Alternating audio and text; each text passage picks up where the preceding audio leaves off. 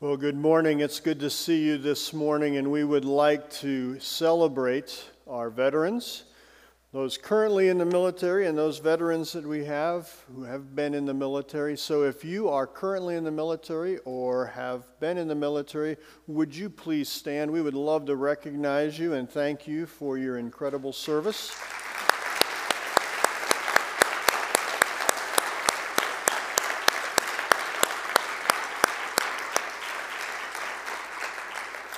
Thank you, and uh, clapping of the hands does little to recognize the amazing sacrifice that our veterans, our current military, and their families have given for our nation and for our freedom. And so we are so grateful for that and appreciate you. As we celebrated Veterans Day on Friday, we need to constantly be reminded of the great sacrifice that. Uh, each of those in our military forces have and continue to give.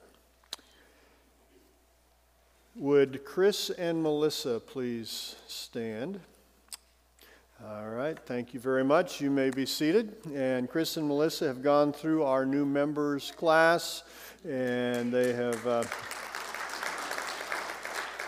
and they have uh, fulfilled the requirements for membership. So, as our church constitution asks, we need to have, uh, we need to vote them into our membership. So, would a member like to uh, make that motion? A motion, Mike, second, Buck. All in favor signify so by saying aye. aye.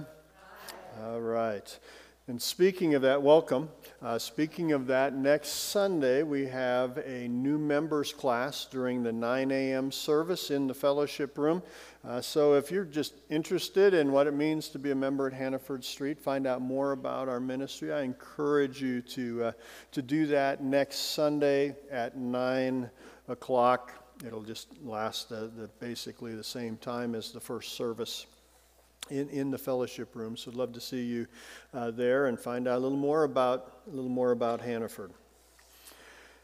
So we have Thanksgiving come up. It's hard to believe it. It comes up quickly, doesn't it? And so, one of the things that we've done over the last few years is I know many people travel to family and friends for Thanksgiving weekend, but uh, many are here. And so we, uh, we started having a celebration and we turned it into a chili cook off. And it's been uh, a lot of fun. And so we would like to do that again this year. And so there is a sign up sheet out in the Welcome Center. And, uh, and again, you don't need to be in the cook off to come and enjoy the food. It'll be after second service uh, on the 27th. So, here, two weeks from today. If you would like to be in the cook off, uh, you can sign up, and then it says, Do you want to be in the cook off or something to that effect? You would put yes. You can make chili, and you say, You know, I have a trophy case in my house that's completely full. I would have no place to put another trophy. By the way, there is a trophy for the winner, a beautiful trophy for the winner of the cook off. And, uh, but whether you want to be in the cook off competition or not, we would love to have you sign up. There's also need for sides or desserts. We are not having a side and dessert competition. So if you put side or dessert, you know, cornbread or chocolate pie or whatever you want to bring, uh, you please sign up for that and you don't need to worry about the competition on that. But we would love to, to make sure everyone goes home full. And everybody is invited to come. Again, that's two weeks from today and uh, just after the second service. So it'll be probably about 15 minutes after second service. We'll have everything up and ready to go for that. So uh, please consider doing that, being part of that. Let's pray and ask for God's direction this morning. Father, as we come before you, may we recognize that you are Almighty God. As we look at these unlikely heroes, Pray that you would help us to recognize that you desire that we obey and follow you. And Lord, we ask that you use us to impact our world just as you used these heroes of the Old Testament to impact theirs. Keep us from anything that would distract us from your word and the principles of it this morning. And uh, we will give you the glory for what you will teach us Help us not just to learn for fact's sake, but rather to apply what you have for us. We pray this in Jesus' name. Amen. We've been looking at unlikely heroes. Uh, we uh, first week we looked at Enoch, and the challenge is to be like Enoch, a faithful hero who walked with God. To be like Jonathan, a hero who followed God's plan rather than his own and to be like Ruth, a hero who stood with those who faced hardship. This morning, we're going to look at the life of Esther. And you may or may not be familiar with Esther. An Old Testament book is named after her, it tells her story. And it's really a Cinderella story. We all like a Cinderella story, don't we? Well, the story of Esther is a Cinderella story. We're going to begin by just giving a brief overview of the story, and then we're going to jump back in and, and look at some of the details that demonstrate how Esther was a hero. So, first of all, an overview of the story. It's an amazing narrative of God's love and His grace story takes place in the kingdom of Persia under the reign of a man named, we call him Ahasuerus, which is an English transliteration, but uh, sometimes in history you may also see him called Xerxes. He ruled from 486 to 465 BC. Now, the book begins very interestingly as, as Ahasuerus deposed his queen Vashti because he, she would not appear before him in a group of men at a banquet. So they had gathered together and they had a women's group and a men's group. And, and it looks like it went along several months. They were planning an invasion of Greece.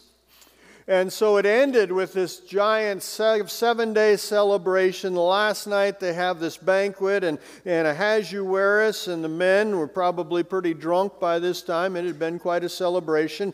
And so he says, Vashti, come and join us. And, and we don't know what he was going to ask her to do. We don't know all the details, but she was like, No, I'm not going to go in front of a bunch of drunken men. Well, Ahasuerus called his advisors together, and it's like, what are we going to do now? We got uh, the uh, queen is ignoring my order. And they said, you know what? You'll give her an inch, she'll think she's the ruler. You, you laughed. That was a bad joke there. Get it? King and queen. You know, king and queen. Never mind. Anyway. So, anyway, give her an inch, she thinks she's going to do whatever she wants. So you've got to show not only her, but everybody else that you are the one who is ruling here. You're the one who's in control. And so he banished her from the palace. She was no longer considered the queen. Well, that took place, and then they went to battle against the Greeks, and they invaded Greece. And Persia had a much bigger army, a very impressive navy and they went to attack the Greeks, and the war lasted about two years. And if you read through the history books, some amazing stories of what took place during those battles there, during that two year war. And, but the Greeks prevailed. And so Ahasuerus came back to Persia defeated, humiliated, and angry. And so his advisors got together and they thought, you know, we need to get a new queen. And I think probably, at least in great part, because we need something to distract the king.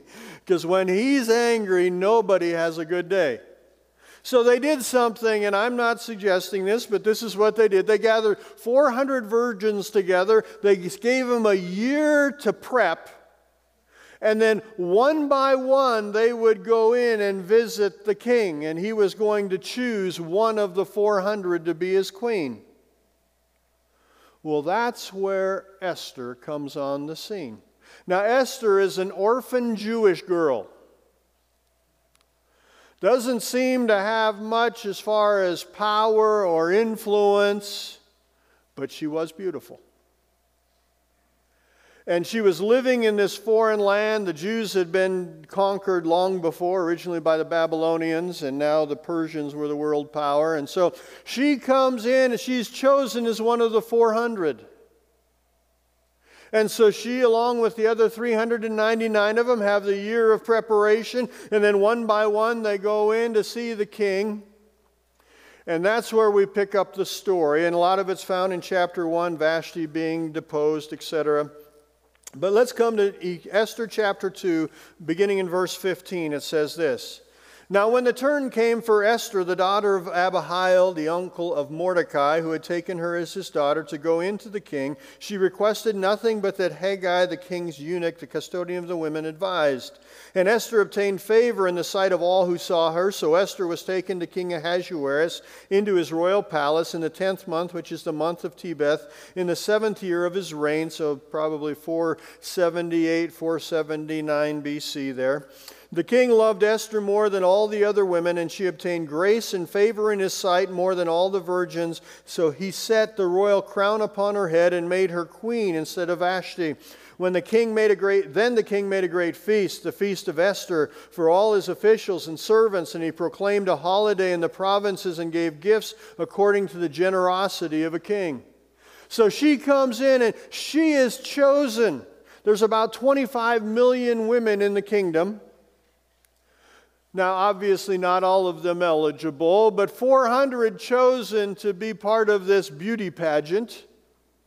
And Esther is chosen to be the queen. Now, every Cinderella story has a Cinderella, has a prince, or in this case, a king, but also they have what else?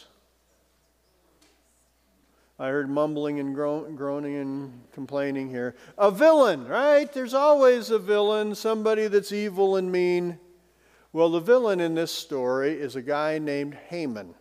Now, Haman was an Agagite, and that means he was a descendant of Agag. Poor guy named Agag. That's just a bad name, but anyway. Agag was a powerful king. By the way, the Israelites, or the Jews, and, and Agag's descendants were not very friendly. In fact, they were mortal en- enemies. In fact, Samuel, you'll read back, actually killed King Agag. And so they, had, they didn't have great relationships. They didn't send Christmas cards. They had a bad time. So Haman hated the Jews. But Haman was given great power by King Ahasuerus, who's one of the most powerful men in the kingdom. And so when Haman came by, people would notice, and to brown nose, they would bow to, King, to Haman. They would treat him as royalty. But there was one guy who spent his time by the city gate. And by the way, that meant he probably had a position in the kingdom. His name was Mordecai. Mordecai was Esther's cousin. When Esther's parents died, Mordecai raised her. He was probably, they estimate, about 15 years older than, Ruth, uh, than Esther, excuse me. I'm getting into last week's message, Ruth there. But Esther, about 15 years older than Esther. So uh, Mordecai raised Esther. But Haman despised Mordecai because Mordecai wouldn't bow to him, wouldn't pay homage to him. And so Haman was trying to figure out a way to get at Mordecai and to get at the Jews. And so he came up with a great plan. He went to the king, stroked the king's pride a little bit, and warned the king that guess what? These Jews are not good citizens. In fact, I think they're planning a revolt. They weren't, but it didn't make any difference. He could lie. It's politics, right? Sorry. Anyway. So he said, Hey, they're doing this. In fact, King Ahasuerus, I think we need to do something before this gets out of hand. And so he had a plan. The king would benefit from it, plus the people who took the, or who fulfilled the plan.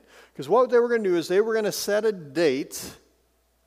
They cast lots, and by the way, it was about 11 months later, but that the Jews were to be annihilated. And if you had a neighbor that was a Jew or somebody you knew that a Jew, if you killed them, you could keep a lot of the stuff, plunder, a lot of the stuff that they owned. And so they set this day up and they made a proclamation throughout the land. The proclamation was sort of like our Pony Express in a sense, or messenger service. And so they would send somebody out and they would tell some more messengers and they would spread out sort of like a spider web over the whole kingdom so that in a very short amount of time the whole kingdom knew about this date that was set for the annihilation of the Jews. Mordecai heard about it. Esther didn't. The king nor Haman knew that Esther was a Jew. She was a pretty young lady that was now the queen. And so, Mordecai heard the news, and so he sent a message to Esther and said, You need to go before the king to protect our people. And after some encouragement from Mordecai and at great danger to her life, Esther went before the king and asked for protection for the Jews. And we see that the Jews were given permission to defend themselves. Haman was exposed and he was executed on the gallows that he had built for Mordecai.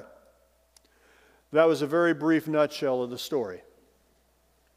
Now we're going to step back and look at a few of the details. And by the way, I encourage you to read through the book of Esther. It's an amazing book and emphasis of the incredible power and providence of God. But let's step back and look at a few of the details that show some of the characteristics in Esther's life that made her a hero. I mean, she was an orphan Jew, part of a conquered people in a foreign land, but God did amazing things through here, through her, excuse me. A hero recognizes that they have been put in the right place at the right time. You see, God put Esther in her position for a purpose.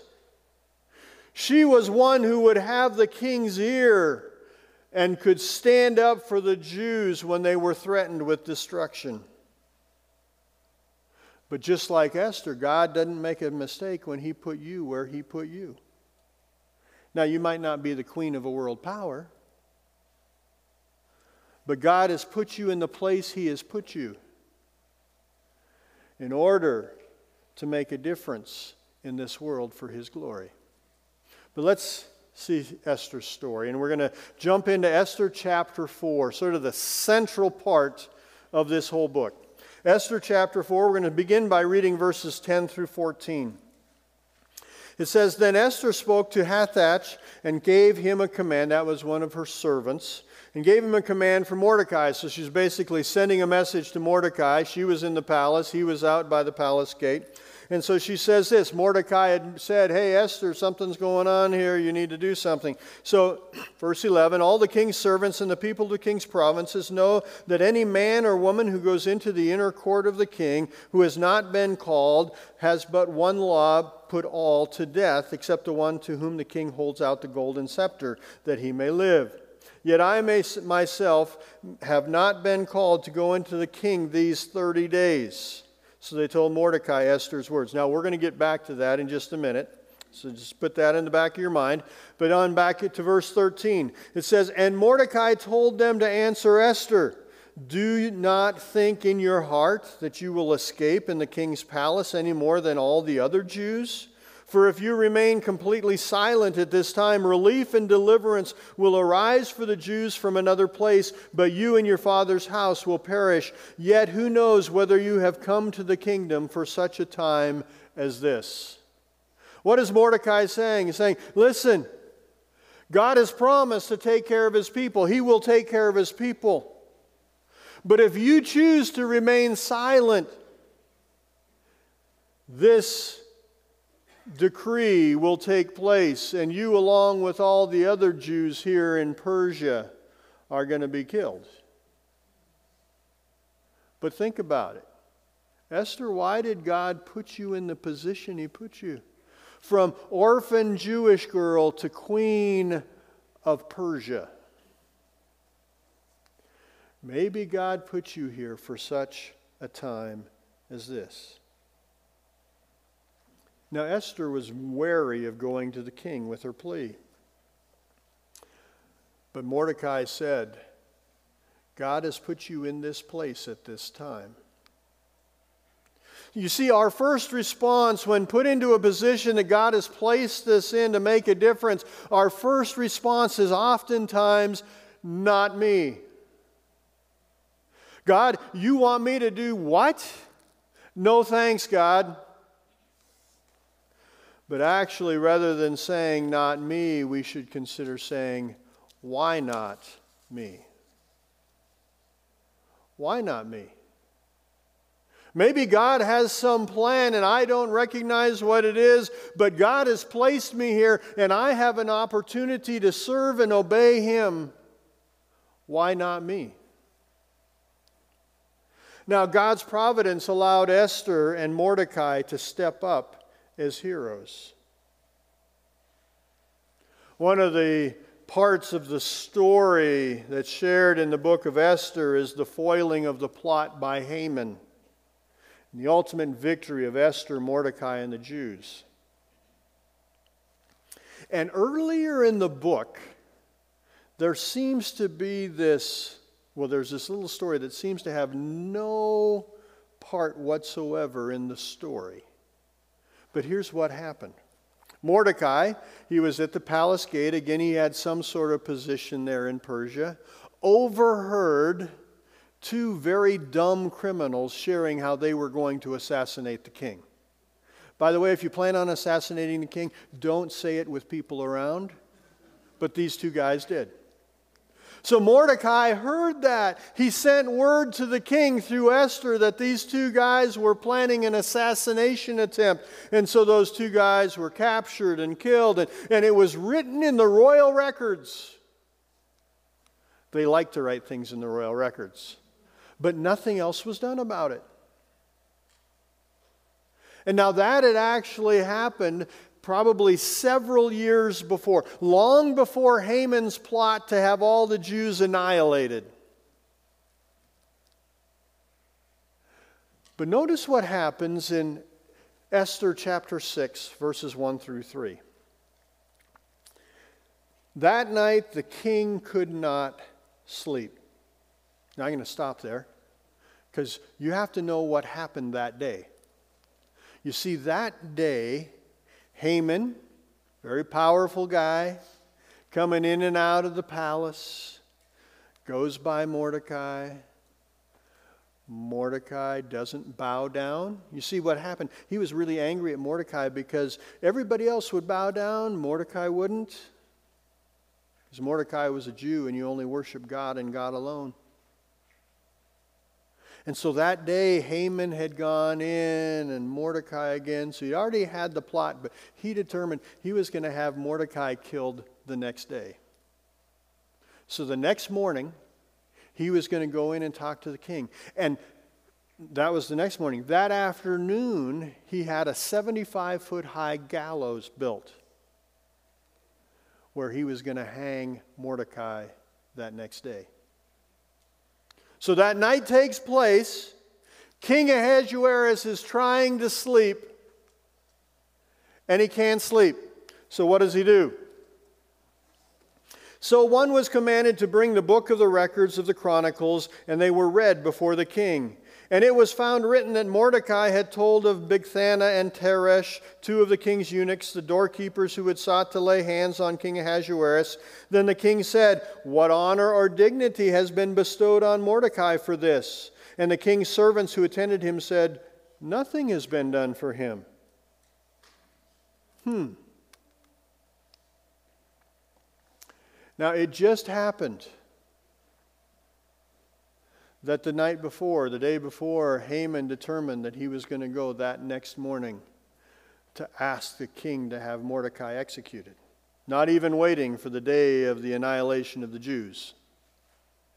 And it just happened that the king couldn't sleep that night.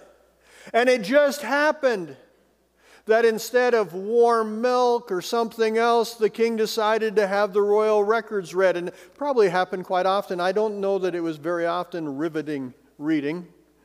So, probably, maybe quite often, the king said, Hey, have a history read. I'll fall asleep rather rapidly. So, it just happened that the guy that came in to read opened the record to this thing that had happened long before.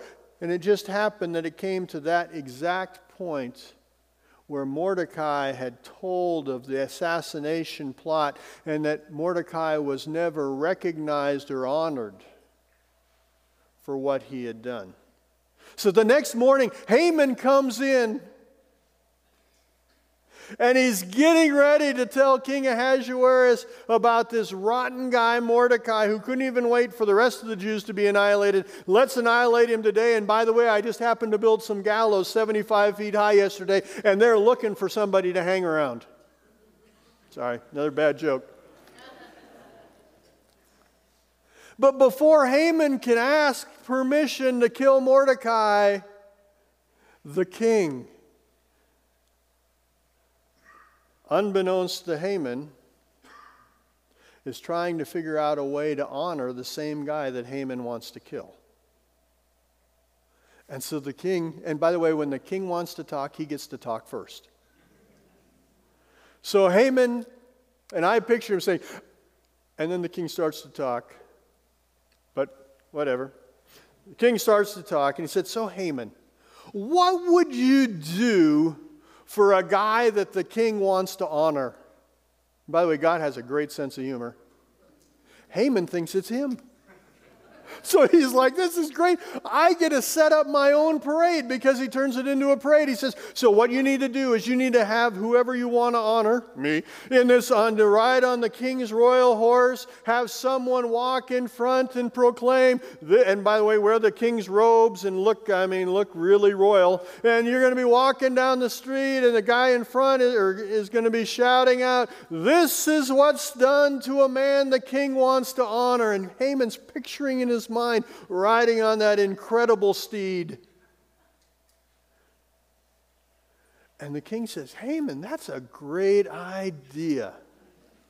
Now, I want you to go find this guy named Mordecai and put him on the horse and give him the king's royal robes. And by the way, you're not doing anything today. How about if you be the one walking in front of him, shouting out to the people? Boy, what started out as a great day was going pretty bad pretty rapidly. So Haman, in his humiliation and anger, without even getting asked that, to, that Mordecai be killed, has to walk down the streets shouting out the praises of the guy he wants to kill. Pretty amazing.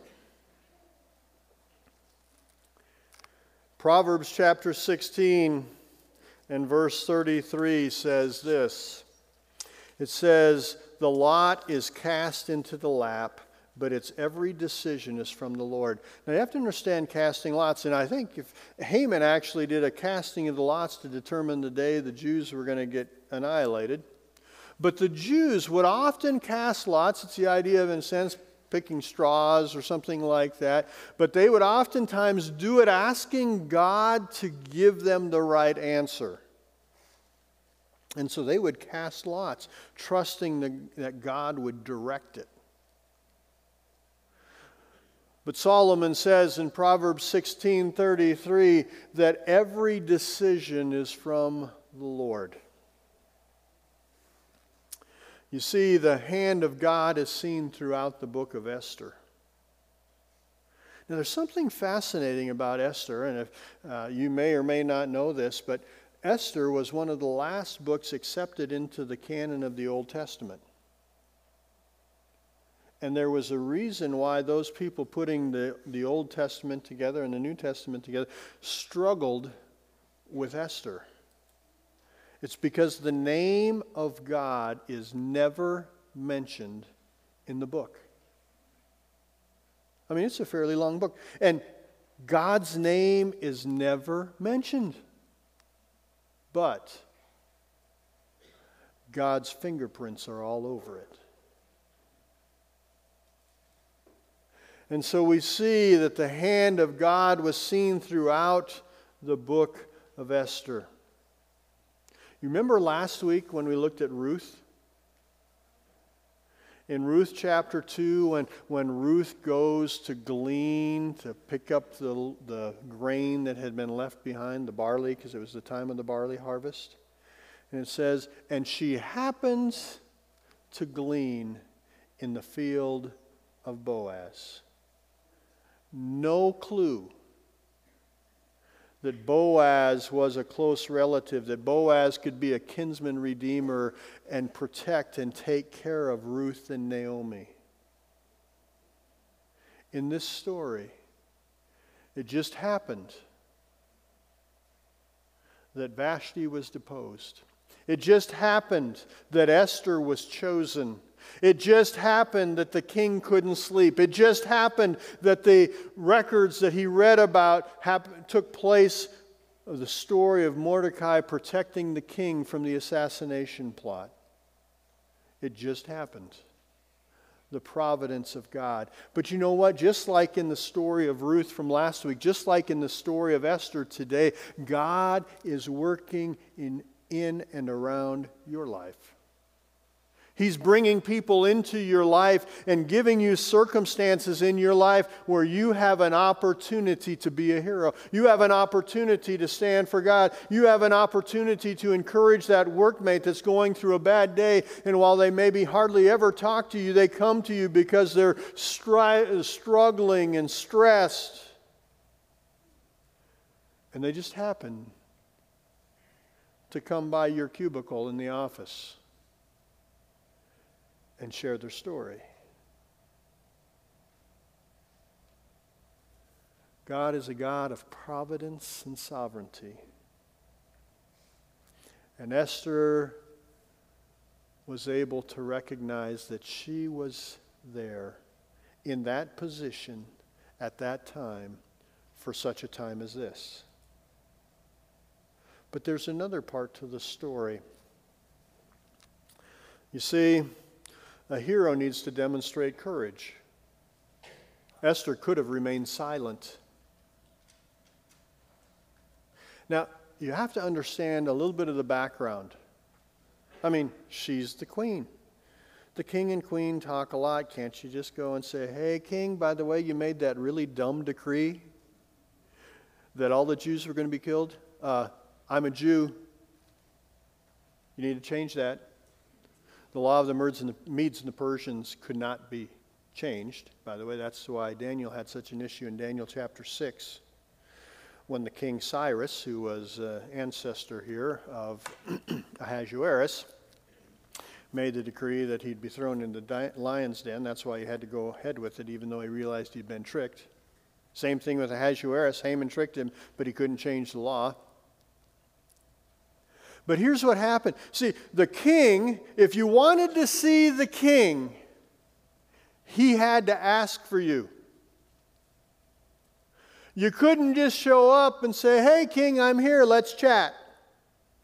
And if you remember back to verses 10 through 12 of chapter 14 that we sort of read as an introduction to Mordecai's challenge to Esther that she was born or she was placed in that position for such a time as this, it said Esther was nervous because she hadn't been called into the king's presence for 30 days. And if you go in and the king says, You give me bad vibes, I don't want to see you, you would be executed. So she's sitting there thinking, okay, it's been 30 days since the king has wanted to see me. I have evidently done something to make him angry.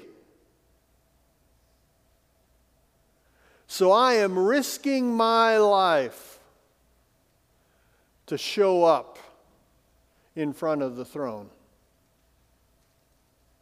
And only if the king put out his golden scepter would she be allowed to come in and talk. If the king instead called the guards, she would immediately be killed. So, what Esther did took incredible courage. Notice what it says in verses 15 and 16, Esther chapter 4. So Mordecai just said, Maybe Esther, you've been placed in such a time as this. It says, Then Esther told them to reply to Mordecai, the messengers to go back. It says, Go gather all the Jews who are present in Shushan. That's where they were living. It was the winter palace of Ahasuerus or Xerxes. So, who are present in Shushan and fast for me, neither eat nor drink for three days, night or day. My maids and I will fast likewise, and so I will go to the king, which is against the law, and if I perish, I perish. If I die, I die. But let's have three days praying and fasting, and then I'm going to go see him. And by the way, that all happened two days before Haman recognized Mordecai. So these are all sort of going parallel stories going through there.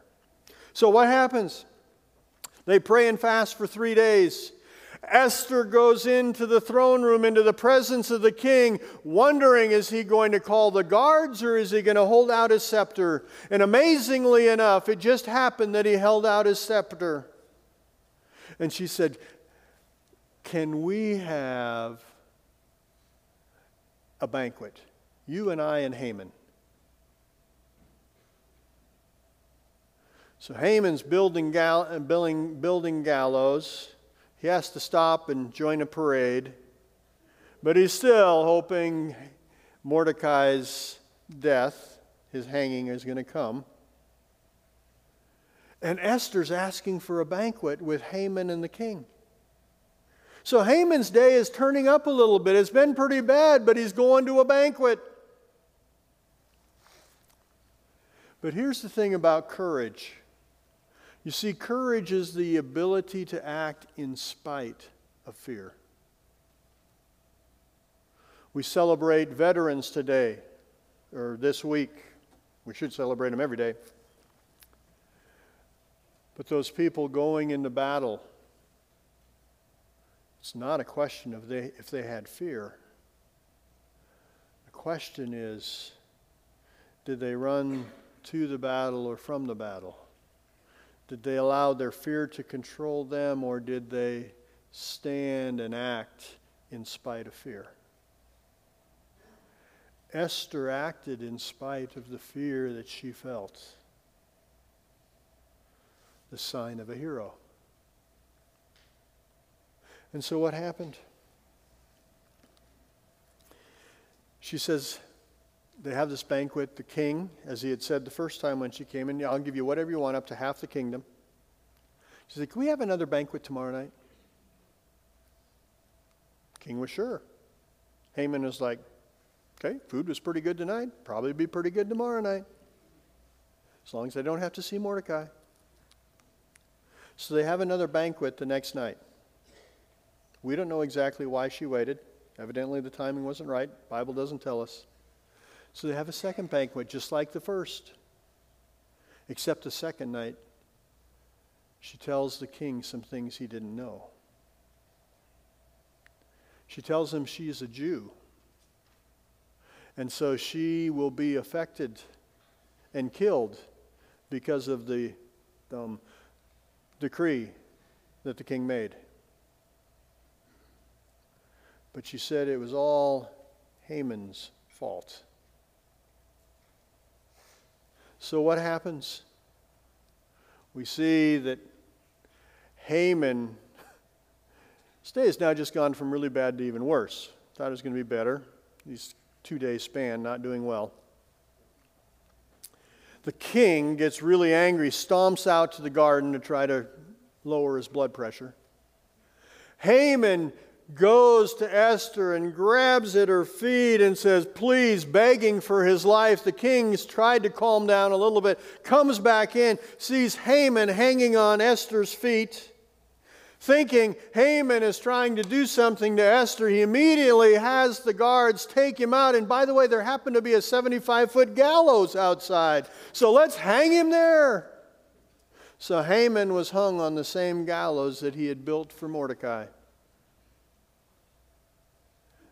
And guess what happened? The end of the Cinderella story. Esther remains the king, queen, excuse me. Mordecai is given an incredible position of power within the Persia kingdom. The villain is demolished and annihilated, and they all lived the Cinderella story. But in the Cinderella story, we see the amazing story of a hero. A little orphan girl who finally recognized that God had put her where He put her for such a time as this. And a young lady who took the initiative, in spite of her fear, to do what God had called her to do a hero. Let's pray. Father, thank you for your goodness. Thank you for your love. And I pray that you would help us to recognize that you are in control and that you're providently working the details of our lives just like you work the details of the life of Esther. Lord, help us to be courageous. Help us to recognize the position that you have placed us in whatever situation that be aware of and looking for opportunity to obey you and to act courageously in such a time as this. We will give you the praise and the glory in Jesus' name. Amen.